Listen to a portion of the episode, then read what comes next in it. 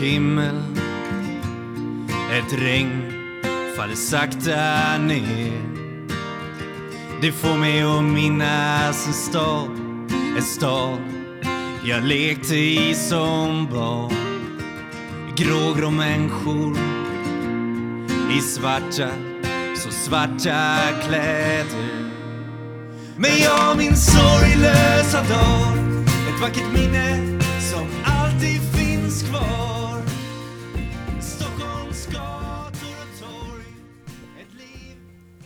Ja, hej och välkomna till Beroendepodden alla fantastiska lyssnare, nya som gamla. Extra välkommen till dig som lyssnar för första gången. Det här är en podcast om alla olika sorters beroende, medberoende och psykisk ohälsa. Och jag som driver podden heter Anneli. Jag är själv en beroende människa och lever som nykter alkoholist. Ni kan lyssna nu på första avsnittet så får ni veta mer om mig. Eh, på hemsidan så hittar ni massa info om Beroendepodden, vad, vad jag gör förutom att eh, podda. Och eh, där finns det även en flik som heter Hjälp att få. Eh, kollar man där så finns det olika länkar till olika ställen man kan eh, söka sig till om man själv känner att man behöver hjälp och stöd. Så kika in på hemsidan. Eh, där står det även hur man stöttar podden och ett sätt att stötta podden är att anmäla sig till Flatenloppet den 14 september som är 5,8 kilometer runt Flatensjön i Stockholm och vi springer för att bryta tystnaden kring psykisk ohälsa och beroendeproblematik. Eh, man kan gå, jogga eller springa. Vi har haft Arne med oss i några år som eh, Sista året han var med så var han 94 år gammal och gick med sin rullator så alla kan vara med verkligen. Och nytt för i år är att vi även har ett barnlopp på 1,5 kilometer. Så in och anmäl er till Flötanloppet. Det är alltid en grym dag och sol än så länge. Under alla dessa år har det varit sol och fint väder. Jag blir jätteglad om ni fortsätter sprida eh, Beroendepodden på sociala medier, Instagram och Facebook. Det betyder jättemycket och tack för alla era mejl och tack för att ni lyssnar. Vad vore podden utan er lys- eh, lyssnare och utan eh, mina fantastiska gäster som kommer hit och är modiga, delar med sig om hur det var, vad som hände och hur det nu är. Alltså podden vore ju ingenting utan er. Ni är fantastiska, ni är bäst och jag älskar er alla. Verkligen. Och ja, jag har räknat ut att eh, Beroendepodden har haft runt en miljon lyssningar i dagens läge. Det är helt otroligt. Men jag ska inte prata så mycket mer utan jag ska släppa in dagens gäst och eh, ja,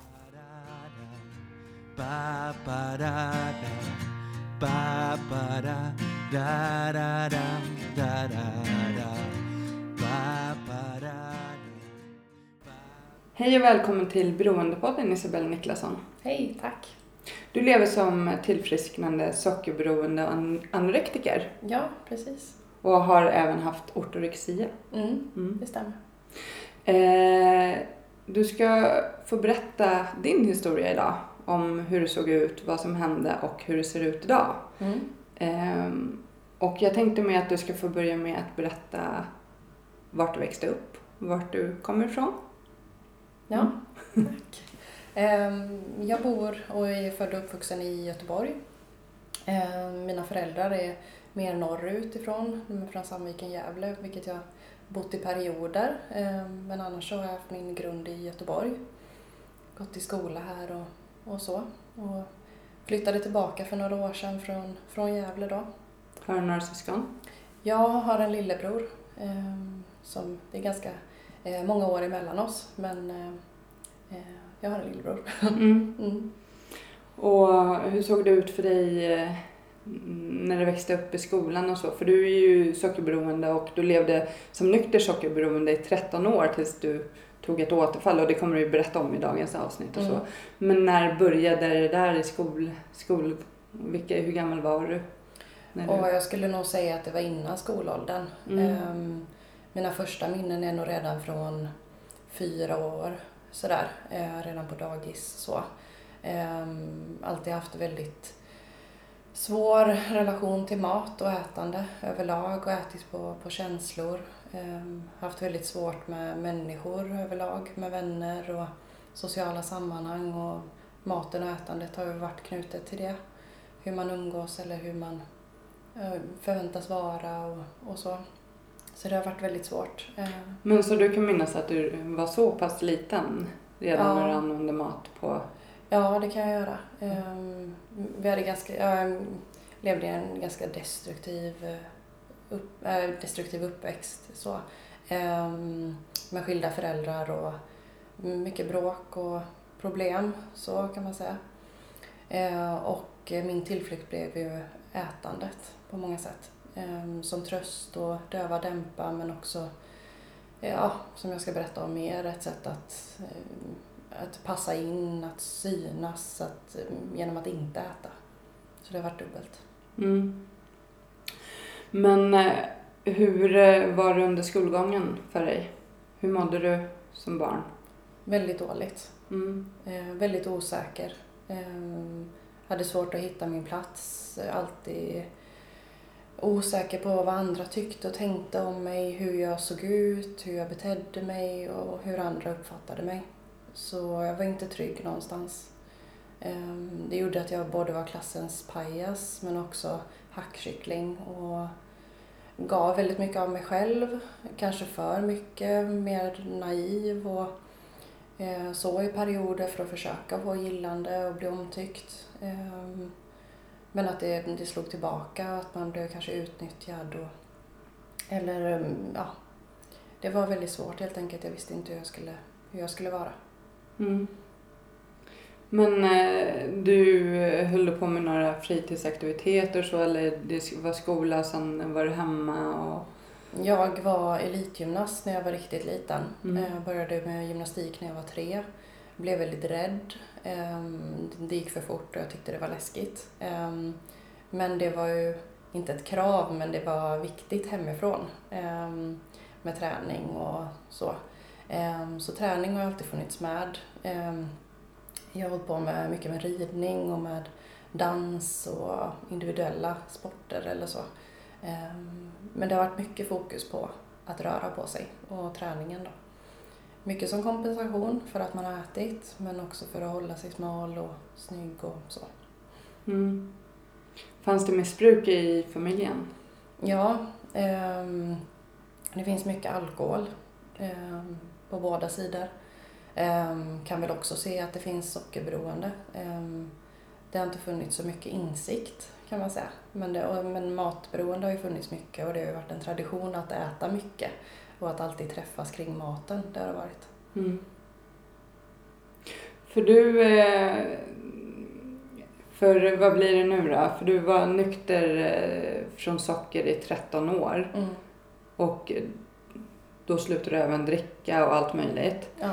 Eh, och då, det, då var du ju väldigt ung när du Ja. slutade med det. ja, precis. Jag var så Men- ung att jag inte ens fick dricka. Nej, jag tänkte, Ja. jag, jag försökte köra en äh, matteräkning här. Det var, hur gammal var du när du insåg att du hade problem?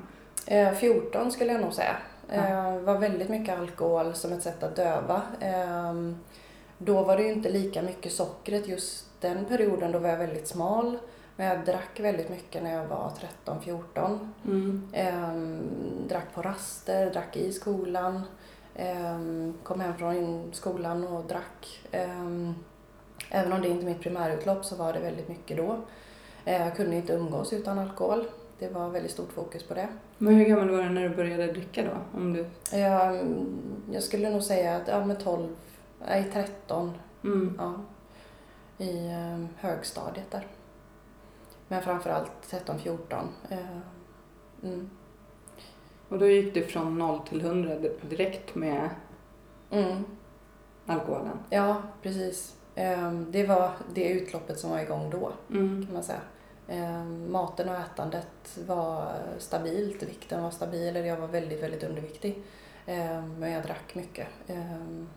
Och, ja, så relationer kan man säga och alkohol var ju det som var primärutloppen då. Mm.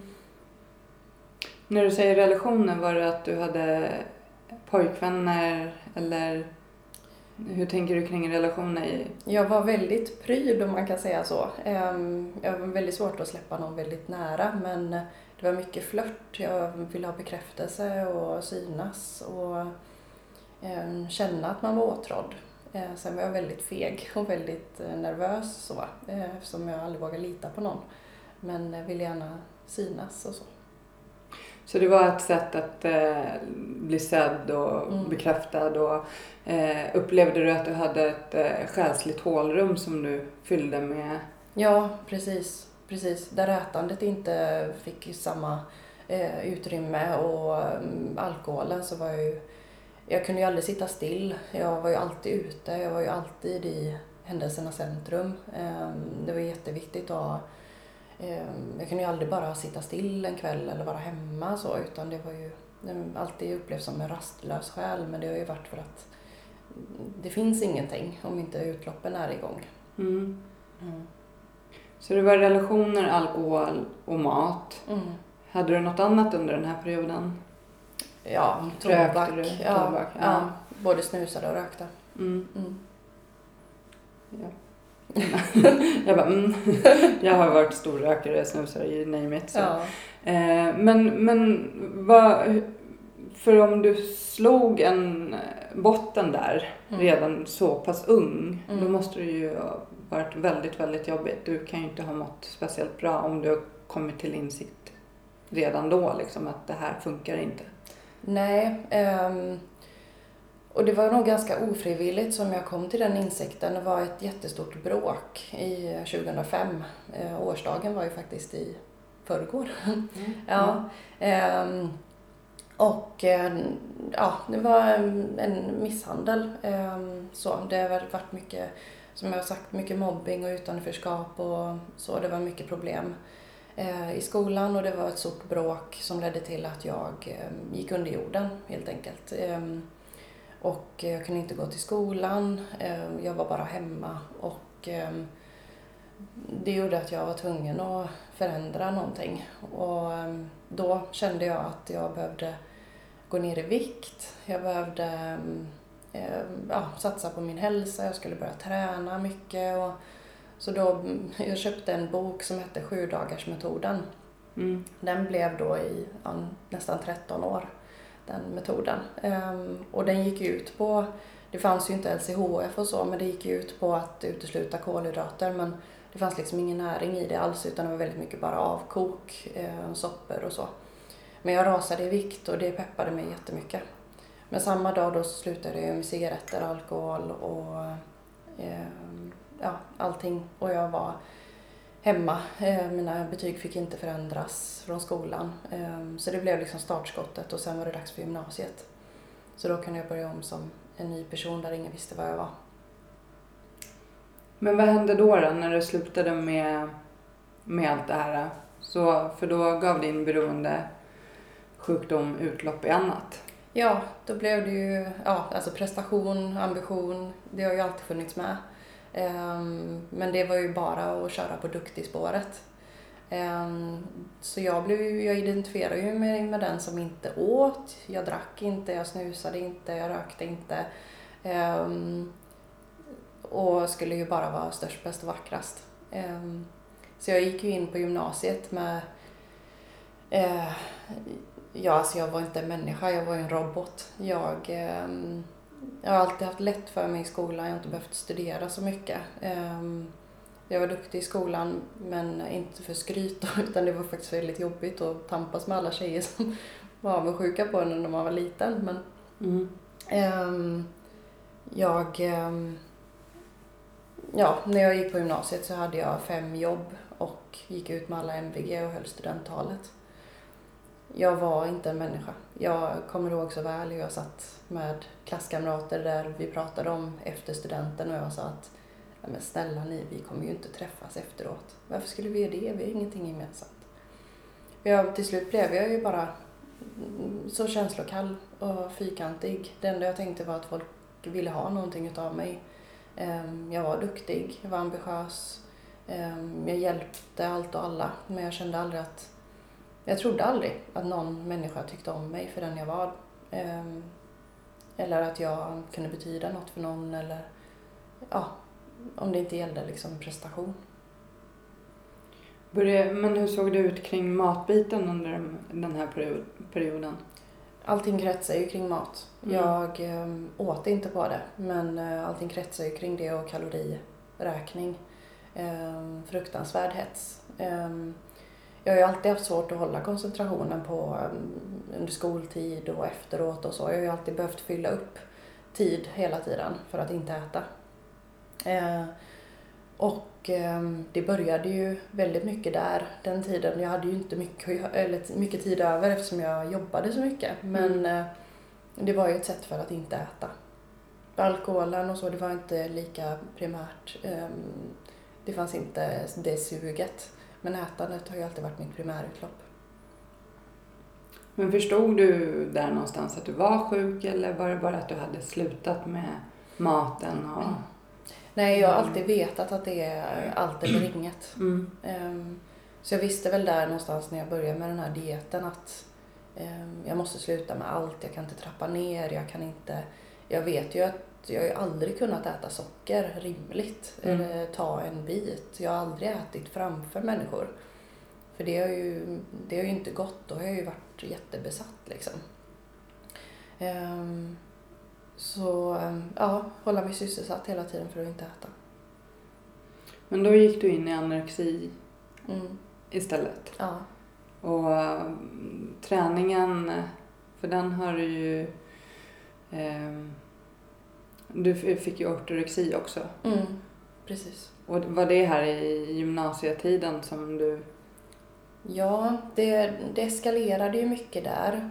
Ehm, De värsta åren skulle jag väl säga var väl 2010 och framåt. Jag gick ut gymnasiet 2008. Mm. Ehm, Som värst var det ju där efter gymnasiet och jag började jobba. Ehm, Jag började plugga till socionom och då jobbade jag också extremt mycket samtidigt som jag pluggade. Ehm, Där mm, fick jag jättesvårt att hålla ihop mig överhuvudtaget för att träningen blev ju så central. Jag gick upp fyra varje morgon för att hinna träna. Jag bodde på Orust eh, Mm. och pendlade in till Göteborg och jobbade i Mölndal. Men eh, jag skulle aldrig rucka på en träningstid. Eh, maten blev ju sekundär istället. Ehm, Åt ju små portioner och mm, ja, det har varit viktigt att äta så det är lite dubbelt. Det har alltid varit viktigt att äta och jag har alltid fått in det men det har begränsats. Eh, så jag har ju alltid tänkt hela tiden hur jag ska träna och hur jag ska äta. Att jag ska förtjäna maten, jag ska förbränna den först innan jag får äta den. Och hur många pass kunde du träna på en dag när det var som värst? När det var som värst så um, var jag ju sjukskriven. Till slut kunde jag inte jobba längre. Mm. Ehm, det var ju kanske 2011-2012. Eh, när jag blev sjukskriven så um, började det med att eh, min fot krasade. Mm. Eh, jag krossade hela mellanfoten för att jag tränade så mycket. Eh, det var då jag fattade att jag hade problem. För då fortsatte jag att springa och dansa även om jag inte kunde stå på foten. Så den var helt blå. Ehm, och jag bara grät och grät för det gjorde så ont men jag kunde inte sluta. Eh, då tränade jag åtta timmar högpulsträning varje dag. Plus promenader. Mm. Ortorexi, det är inte, alltså det är fortfarande inte så många som kanske pratar om det. Så det är jätteviktigt att börja prata mer om det. Ehm, Det kan väl också vara så här att man gömmer sig bakom det hälsosamma. För det blir mycket att det, man är ju duktig om man tränar. Och hur, hur var omgivningen mot dig? För de såg ju inte hela bil- bilden antar jag. Att du tränade Precis. åtta timmar om dagen. Och, Precis, och det var ju det man framhöll. mm. Jag har aldrig gått till skolan eller till jobbet utan smink och med ett jättestort leende. Det är aldrig någon som har sett hur dåligt man har mått. Mm. Det var ju min sambo som såg hur dåligt jag mådde och hur mycket fokus och prioritet det låg i träningen. Ehm, Att han var helt o... Alltså, även om jag älskar honom över allt annat så våran tid tillsammans betydde ingenting. Det viktigaste var att jag fick träna. Jag kunde gå upp klockan tre istället för att hinna göra allting innan jag skulle till jobbet. Mm. Så att, ehm, och på jobb och så, så har jag alltid ehm, pratat som, som en hälsoinspiratör mer. Jag har ju alltid framhållit mig själv på det sättet och att jag har ett intresse för hälsa och kost. Och det, man har inte sett baksidan av det. Det var ju först när jag verkligen insjuknade i anorexia, när det inte gick att dölja. Mm. Jag kunde inte se det, men när folk till slut började liksom med avsmak säga hur ser du ut och sådär. Men då blir man ju bara arg och ledsen, man ser ju inte det själv. Så det, det är absolut väldigt viktigt att prata om. Men eh, berättar du för någon hur du mådde under den här perioden eller? Nej, jag släppte inte in någon. Jag blev så himla fyrkantig och hård. Ehm, Jag kände inte alls igen mig från den tiden. Men ju mer, ehm, alltså ju mindre jag åt och ju mer jag tränade och svälte mig själv så skrumplade ju hjärnan också. Mm. Så ehm, jag var verkligen ingen. Det, jag var bara väldigt hård och fyrkantig. Och ehm, jag pratade med en terapeut eh, när jag insåg vilket problem jag hade på jobbet. Så fick jag igenom eh, företagshälsovård. Och hon sa till mig att eh, jag kommer aldrig kunna hjälpa dig. Och då blev jag ännu mer arg. Eh, att inte ens en terapeut kunde hjälpa mig utan att det var ja, dömt att misslyckas. Liksom. Så då försökte jag lösa det på eget sätt. Jag retirerade som jag gör när jag mår dåligt. Så jag vände mig hem och hem för mig är i Gävle, Sandviken, till min familj. Jag har mina barndomsvänner där och så. Så att jag åkte på semester, jag skulle vara borta i tre veckor men det blev över ett år.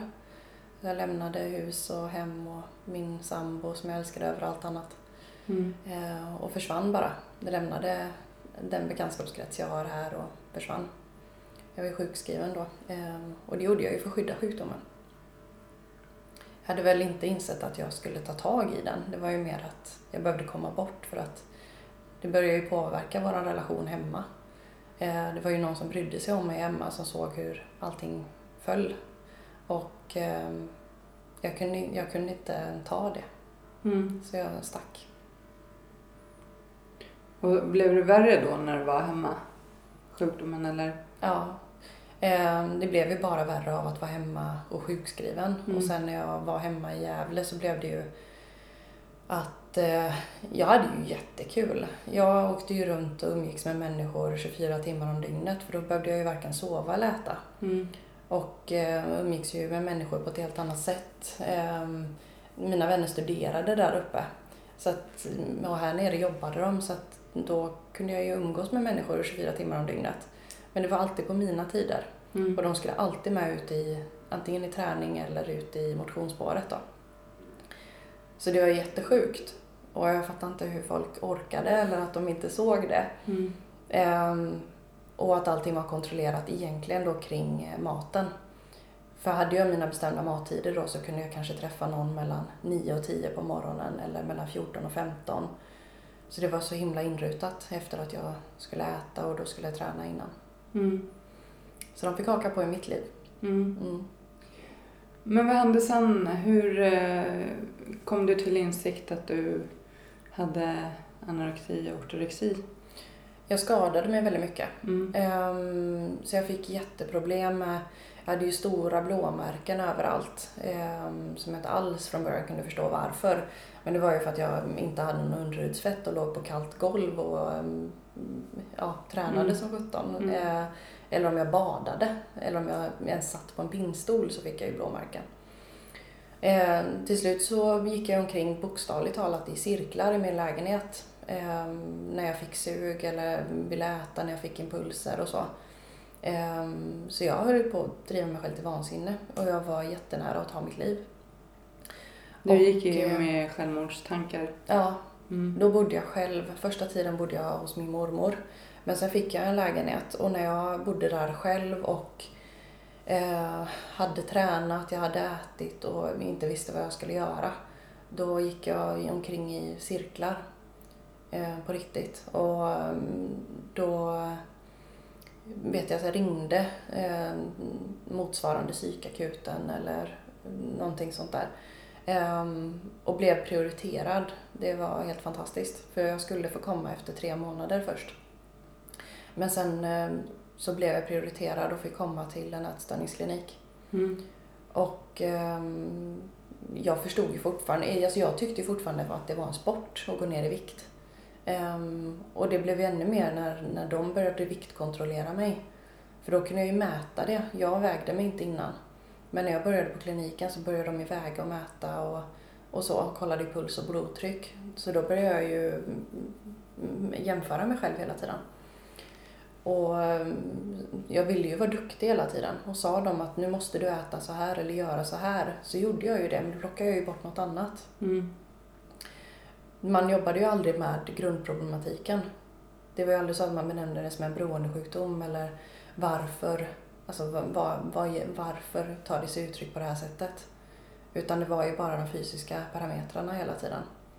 Och du måste äta mer, du måste äta mer. Ja, inga problem. Men då plockar jag bort någonting istället.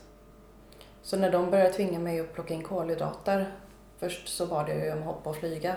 Men när jag förstod att jag skulle bli utskriven i så fall om jag inte gjorde det, så um, började jag ju prova. Det tog jättelång tid. Um, så därför rasade jag ännu mer, för när jag började äta lite grann så gick kroppen igång liksom och började ju bränna mer. Mm. Så då rasade jag mer och då blev det ju jättefarligt ett tag. Så då fick jag ju en ja, jag ville inte bli inlagd i heldygnsvård. Ehm, men till slut så var det så illa så att jag hade vak hemma.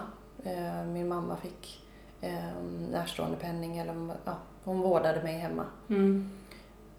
Och så hade ju två gånger om dagen hade jag besök på mottagningen då. Så mamma körde mig. Men annars så låg jag bara hemma. Och de sa att jag inte skulle överleva veckan ut. Så då, då först fattade jag. Då vart jag livrädd. Ehm, det var en tisdag och de sa att fortsätter du så kommer du inte överleva veckan ut. För då hade jag ju puls som Gunde Svan och vi tränade lika mycket men han åt nog betydligt mer. Mm. um, så då sa jag att då slopar jag all träning förutom morgonträningen innan frukost. Och det betyder ju ungefär sju timmar mindre i träning. Och um, jag började äta som de sa att jag skulle äta och märkte att jag inte gick upp i vikt av det. Så jag var ju, då var jag mer viktstabil fast det var ju på en låg nivå. Ehm, men då vågade jag äta. Det var aldrig någon som kunde förklara för mig vad som hände om jag började äta. Mm. Jag ifrågasatte det jättemycket. Ehm, så när jag blev mer stabil i världen och jag kunde sitta upprätt igen och inte mm, behövde ha de här kontrollerna hela tiden så började jag till slut läsa. Först hemma um, på egen kammare med att låna böcker på biblioteket. Men sen gick jag till biblioteket varje dag och började läsa till kostrådgivare. För att våga överhuvudtaget äta. Vad händer med min kropp när jag börjar äta igen? För dietister och allt sånt som löst folk höll på att säga. som jag mötte kunde liksom inte förklara.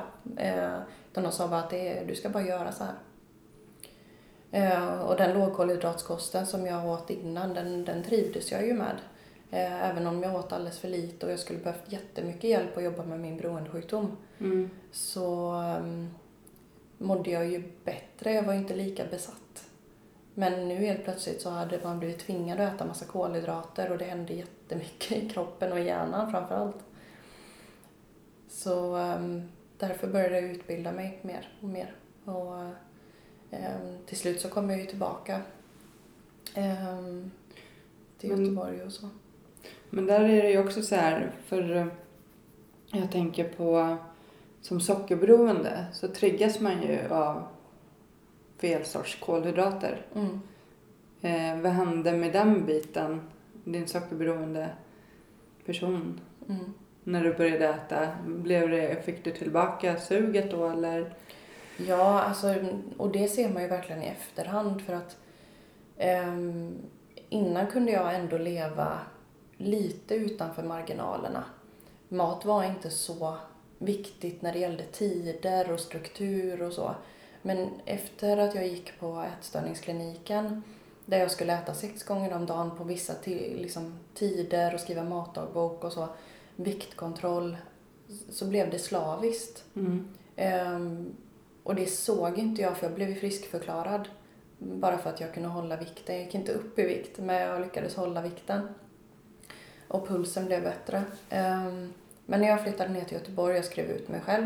Men när jag flyttade ner till Göteborg och återförenades med min man, ehm, som han blev sen då. Ehm, alltså hade vi bestämt att vi skulle äta 18.00 och klockan blev 18.01 det, det går inte ens att beskriva den paniken som fanns i mig. Jag eh, skrek och gapade, kastade saker. Jag hade sprungit runt huset flera gånger. Jag hade ju tränat innan självklart. Men stod inte maten på bordet så gick jag ju ut igen. Eller om jag la mig ner och gjorde armhävningar tills maten serverades. Så det var ju ett helsike att vara bortbjuden.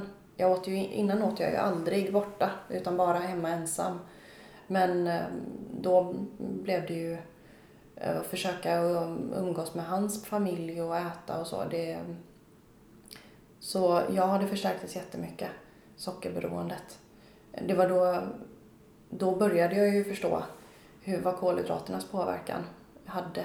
Eh, det var först senare i graviditeten som jag förstod eh, hur illa det faktiskt var när jag inte kunde göra mina rutiner och inte hade min struktur när jag blev fast och låst i min egen kropp, då kom ju suget.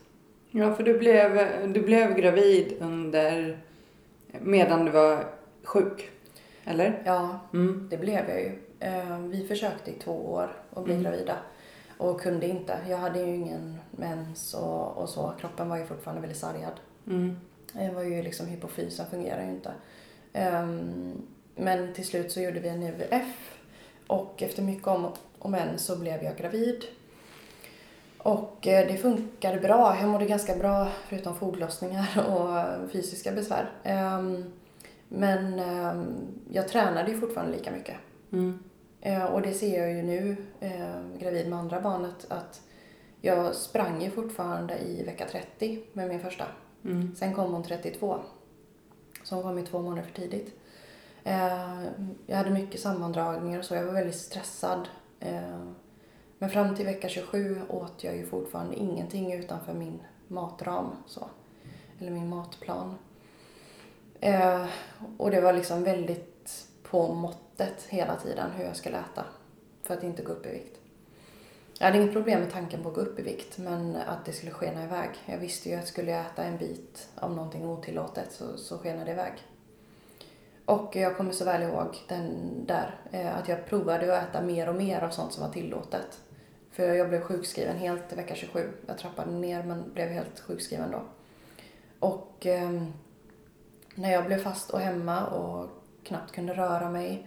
Jag fortsatte att springa men jag hade ju jätteont i kroppen. Och eh, jag kunde ja, inte träna på samma intensitet i alla fall. Då kom suget och eh, jag visste inte vad jag skulle göra av alltid. Mm. Så jag kommer ihåg att första gången eh, som jag gick in i en butik och ringde min man och jag grät och skrek och ville bara ha choklad. Det var det enda som fanns på näthinnan och jag var helt tröstlös verkligen. Och han sa att ja, men, ta det nu, det här är inte bra för barnet. Utan köp det nu så löser vi det efter graviditeten. Och jag visste att det inte gick. Så jag krälade mig ut från Coop med tårarna sprutande så jag klarade nog att ta mig ut därifrån. Men jag klarade ungefär tio minuter, sen gick jag till en eh, annan butik och köpte. eh, och åt. Och sen dess så rasade allt. Då kom ju den mentala besattheten och jag kunde ju inte göra någonting annat. Jag ville bara äta hela tiden. Och det blev större och större mängder fort. Det är, det är mm. ungefär som en, eh, ja, som en narkotikaberoende, liksom att man går upp på samma doser med en gång. Mm. Um, och jag mådde ju så fruktansvärt dåligt. Ångesten kom, depressionen kom, självmordstankarna kom. Det var ju dels att jag, jag var 17, jag är ju anorektiker och all den skuld och skam som var. Men också fysiska besvär. Eh, jag hade ju hjärtklappningar och jag mådde ju nog fruktansvärt. Och så var jag gravid och så den ångesten över att jag utsatte mitt barn för det här. Så det, ja, det tog verkligen fart då. Mm. Min dotter kom vecka 32 och eh, då första tiden bodde vi på neonatal eh, eftersom hon var för tidigt född.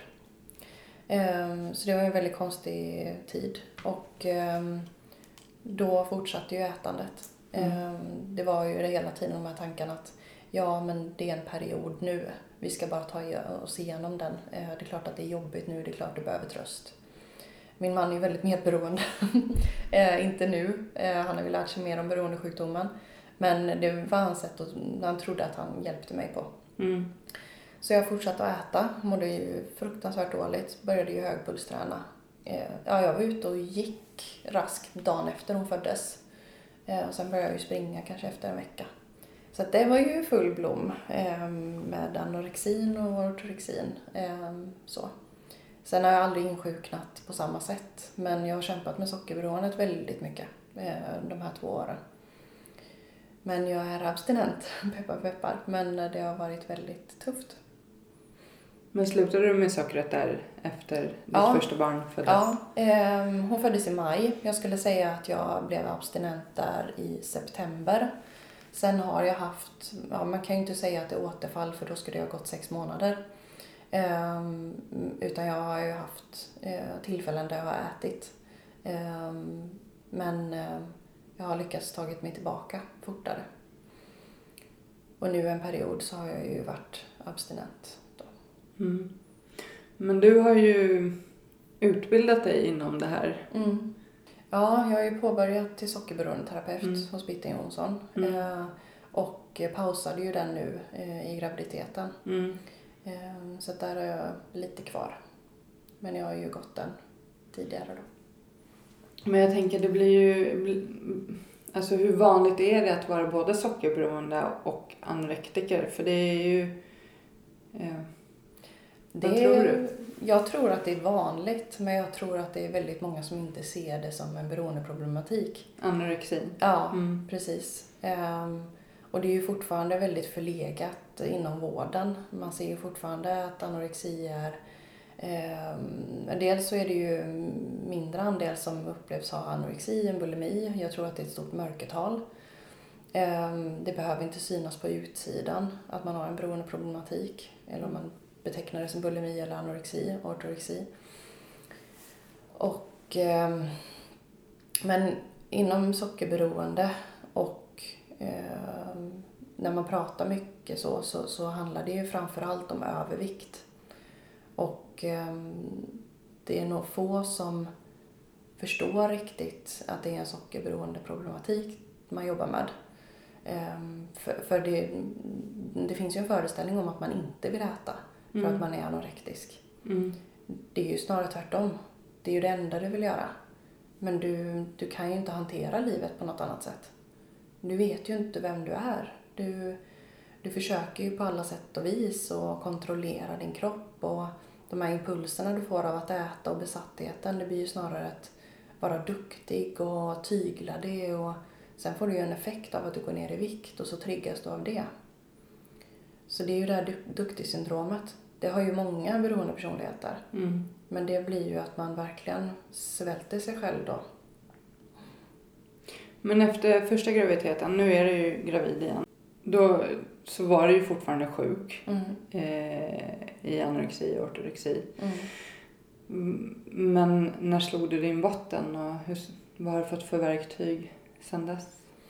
Jag eh, sökte mig till eh, 12-stegsprogram Mm. i ehm, ganska tätt efter att hon föddes. Eh, för den första tiden med henne hemma, det var, alltså det var sådana sjuka alltså mängder av ätandet. Mm. Det var, jag hade ju total panik över att behöva svälta mig igen. Ehm, Det är ju många som, som har haft anorexia som det slår över till bulimi. Mm. Och det är ju, och framförallt i samband med graviditet, det handlar ju jättemycket om eh, jag, jag hade ju sån sjuk separationsångest över att inte få äta mer. Mm. Så att varje dag blev ju, men gud jag kommer aldrig få äta det här igen.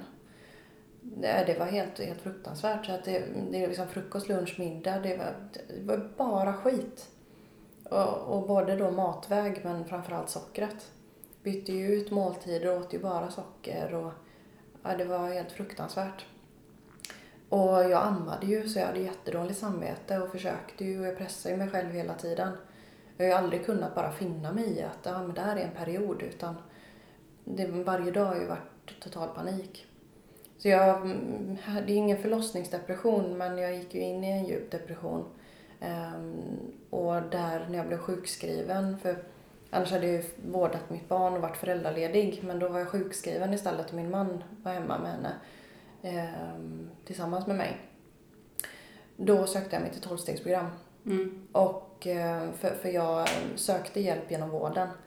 Jag uttryckte till MVC redan i vecka 27 att jag måste ha hjälp i detta. Jag känner att ätstörningen kommer tillbaka. När jag började få liksom hetsätning och överätning. Eh, Det var aldrig någon som tog mig på allvar. Jag fick en psykolog. Ehm, Den fick jag när min dotter var ett år. Mm.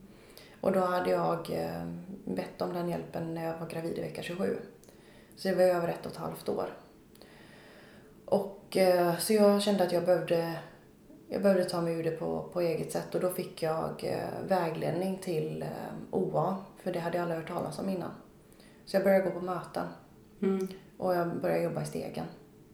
Och det var faktiskt den största och viktigaste förändringen. Och börja prata mer med personer som, som var som jag och som hade den här problematiken. Sen hade jag ju kontakt med Bitten, eh, Bitten Jonsson, och eh, som uppmärksammade hur viktigt det var att belysa det här med anorexi och sockerberoende. Och eh, jag fick ju möjlighet att sprida min story då eh, via sociala medier och intervjuade i andra poddar och, eh, och även uppmärksamhet från Bitten då och det, det gjorde ju att jag blev ännu mer stärkt och att jag ville jobba mer med det och det betyder ju att jag läste mer om det och eh, jag kunde ju hjälpa mig själv också. Började ju med bloggen och startade upp ett företag Mm. och ehm, har ju kunnat hjälpa andra människor på det sättet också och det har ju stärkt mig jättemycket och riktat mig utåt. Men hur, vad har du för verktyg idag för att ha, ha balans? Jag, ehm, just nu går jag inte på OA-möten men ehm, jag lever i programmet Mm. och eh, läser ju litteraturen. Jag ehm, tycker det är jätteviktigt med det dagliga handlingsprogrammet. Ehm, att eh, ta en dag i taget, att inte, för jag har ju alltid sett det som, alltid haft katastroftankar liksom, att aldrig mer få äta och så. Försöker jobba väldigt mycket med det. Och rikta mig ut, prata med andra. Jag har erkänt sockerberoendet och kapitulerat. Det var ju liksom det viktigaste. Men än idag så kan jag ju tycka att det är jobbigt när mina svärföräldrar hela tiden bjuder på bakverk och sånt. Att i perioder så måste jag säga att ni kan inte servera det, då kommer inte jag. Och att verkligen ta min sjukdom på allvar. Ehm, nu som gravid, vi jobbar ju jättemycket för att jag inte ska komma tillbaka i det. Att att eh, hela tiden ha en meningsfull tillvaro och ett sammanhang. Att jag gör sociala aktiviteter, att inte isolera mig. För det blev ju så att till slut att man bara ville vara hemma och äta. Att inte känna och tänka så mycket utan handla. Eh, göra mer. Och ja, min dotter är ju, hon är ju en riktig Duracellkanin och hon har ju hjälpt jättemycket. Det, det går ju inte att fokusera på sig själv bara. Man blir ju väldigt egoistisk och isolerar sig när man är aktiv. Mm. Eh, Så det har ju gjort att man har fått brytit och bara lagt åt sidan. Och eh, ja, göra andra friskfaktorer, läsa mycket eh, och så när hon sover. Och vila, sova. Alltså att man börjar ta kroppens, ja, de här naturliga impulserna som man borde ha. Att sov när du är trött, ät när du är hungrig och så. Att man börjar ta det på allvar. Det är ju en fysisk, psykisk, andlig och social sjukdom, beroendesjukdomen. Och eh, jag försöker jobba på alla fyra nivåer så mycket jag kan. Hålla träningen i schakt. Jag kan inte träna när jag är höggravid Mm. eh, på det sättet. Jag promenerar. Och det hade aldrig gått för några år sedan. Men det gör det idag. Så jag har ju, det har hänt jättemycket sedan jag fick barn. Och att man inte själv står i fokus. Och så att man ska hålla och att kroppen ska må bra. Ehm, så det är ju, ja, och sen jobba med det psykiska såklart. Varför? Varför gör jag det här mot mig själv? Vad är det för självskadebeteende? Mm. Vad, vad är det för uttryck för? Och jobba med de bitarna istället. Börja sätta ord på känslor och tankar och så. Men jag tänker när man tar bort eh, alltså, att, är det inte lätt att falla in i anorexi när man ska kontrollera sockerberoendet? Jo, väldigt. Det måste ju vara en jättesvår balansgång däremellan. Mm. För en, som anorektiker, där ska man ju lära sig att äta. Mm. Och som sockerberoende Mm. så måste man ju faktiskt välja bort en del grejer för att det triggar igång sötsuget. Ja, precis. Och därför är det ju så svårt att, eh, att ta hjälp av vården. Mm. eh, ätstörningsvården framför allt. För där handlar det ju om att utsättas för, att våga prova.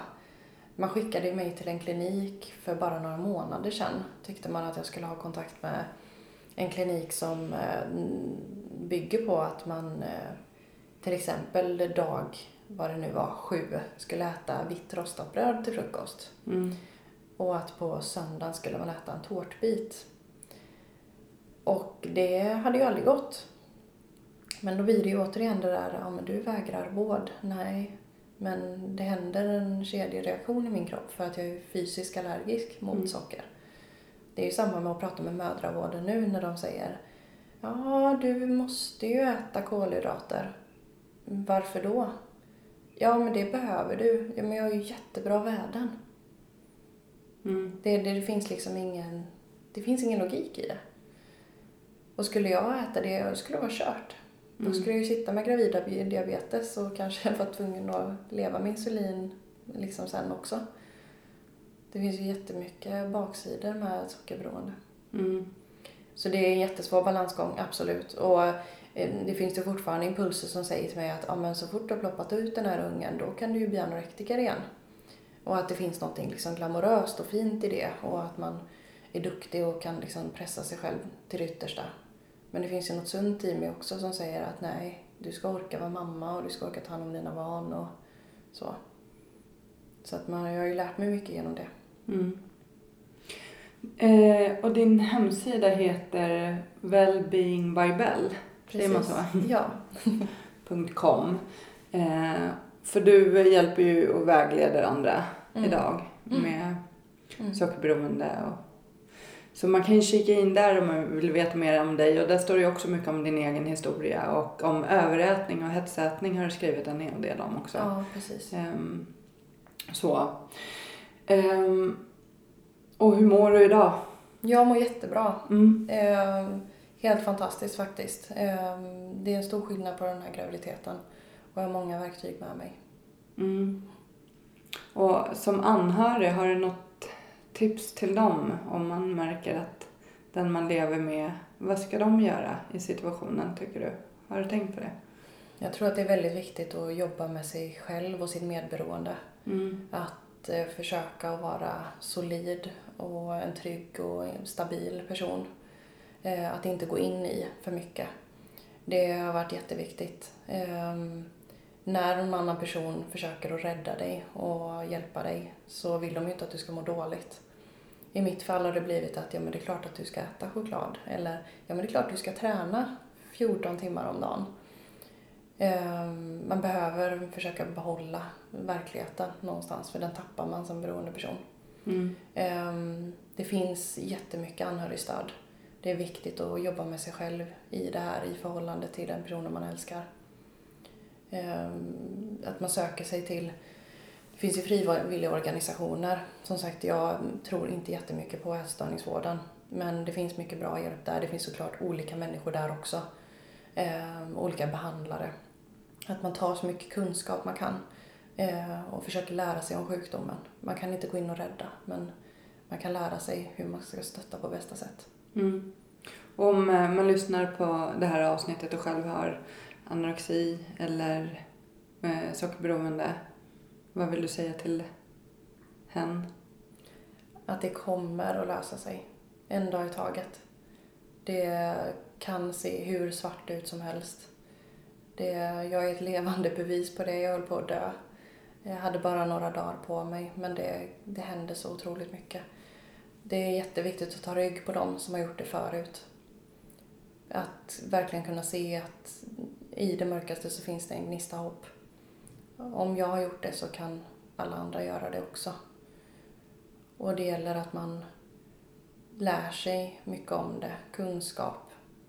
kanske inte mm, fel kunskap om du förstår jag menar. Att inte kanske följa slaviskt på sociala medier, att det blir en hets i det. Eh, och att man pressar sig själv. Utan rätt sorts kunskap, komma till insikt, kapitulera och ta hjälp. Det finns tolvstegsprogram för alla beroendeutlopp. Mm. Och jag har lagt lite länkar till olika ställen man kan vända sig på, på hemsidan under fliken hjälp att få. Um. Som sagt jättevälkomna att titta in på hemsidan eller följa mig på Instagram. Wellbeing by Bell där också. Um, och jag har ju individuella behandlingar um, så, uh, och kan hjälpa och vägleda också om man har bara frågor och så, vart man hittar rätt. Mm. Mm.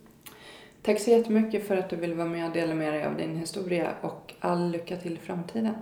Tack så mycket för att jag fick vara med.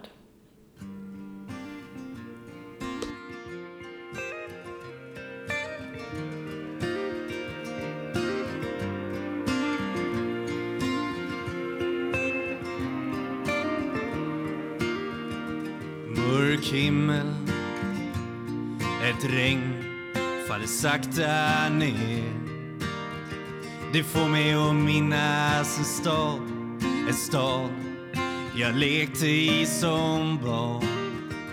Grågrå människor i svarta, så svarta kläder. Men jag min sorglösa dag, ett vackert minne som alltid finns kvar. Och torg, ett liv så långt ifrån sorg. Ba, ba, da, da. Ba, ba, da, da. Ba, ba, da, da, da, da, da, da, da.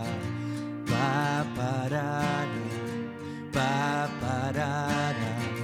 Ba, ba, da, da, da, da, Dyster T-baneperrong, ett liv inrutat i betong. Stäng ut det andra med musik. Fokusera allt på att bli rik. Här finns en dyster atmosfär. Ett liv kretsat kring karriär. Men jag min sorglösa dag. Ett vackert minne som finns kvar. Stockholms gator och torg. Ett liv så långt ifrån sorg. Ba, ba, da, da. Ba, ba, da, da. Ba, ba, da, da, da, da, da, da, da. Ba, ba, da, da. Ba, ba, da, da. Ba, ba, da, da,